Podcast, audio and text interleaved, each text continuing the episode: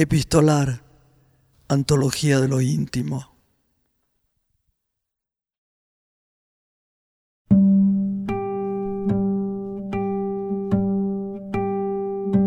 Enrique Angelelli fue designado obispo de La Rioja en 1968. Desde que asumió, comenzó a realizar un intenso trabajo pastoral principalmente con campesinos y trabajadores. A raíz de eso, él y sus colaboradores fueron fuertemente perseguidos por parte del poder económico y político. El 4 de agosto de 1976, el obispo murió en un supuesto accidente de tránsito.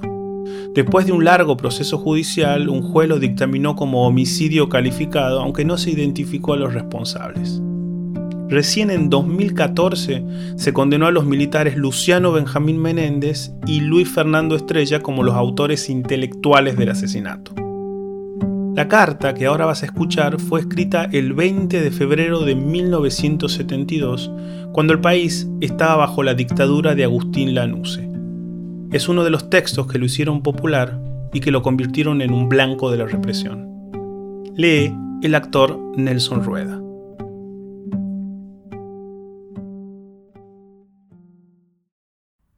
Quisiera señalar algunas manifestaciones de inmoralidad, con la finalidad de que esto nos ayude a pensar y optar en la vida, sea ella privada o pública. No debemos sentirnos fuera de época si señalamos que es inmoral una orquestada y comercializada pornografía que invade nuestra vida ciudadana, hasta hacer perder el gusto y el sentido de la vida. Es inmoral domesticar y despersonalizar a un pueblo con una propaganda dirigida inteligentemente que mata la creatividad entre otros valores. Es inmoral el machismo, que considera a la mujer como una cosa u objeto de placer. Es inmoral el auge inteligentemente comercializado de la droga que quiebra y corrompe a nuestra juventud con una felicidad ficticia, fruto de una sociedad caduca que reclama cambios sustanciales. Pero es también inmoral el que ejerce el vil oficio de delator y manosea la dignidad de las personas. Es inmoral el que pervierte su vida y la desfigura con la triste imagen del calumniador.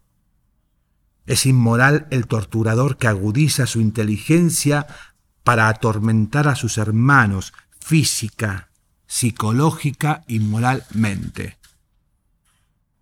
Es inmoral el usurero y el opresor.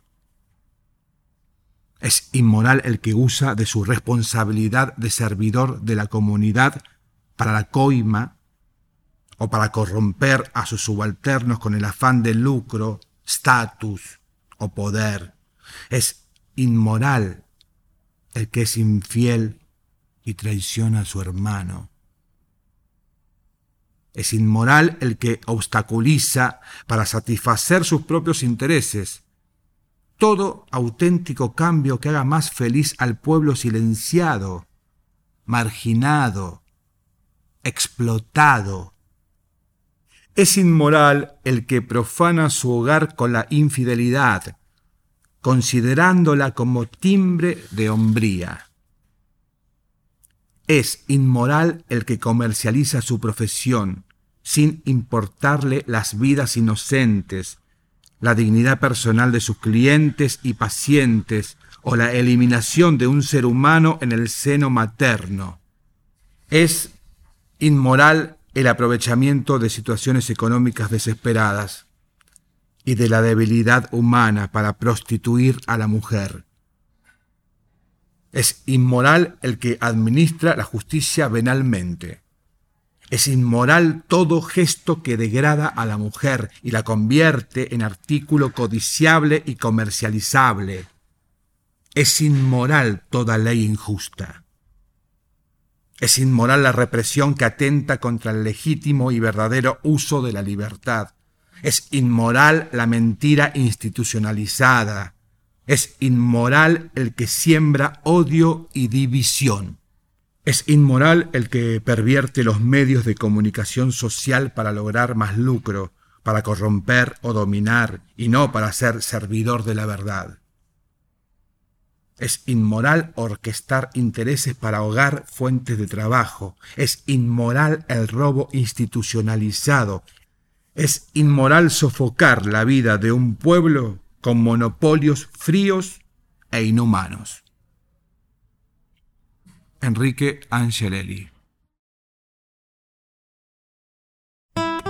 Epistolar, un podcast producido por Diego Gemio y Tomás Spray. Búscanos en las redes sociales como Epistolar Podcast o en nuestra web epistolarpodcast.com.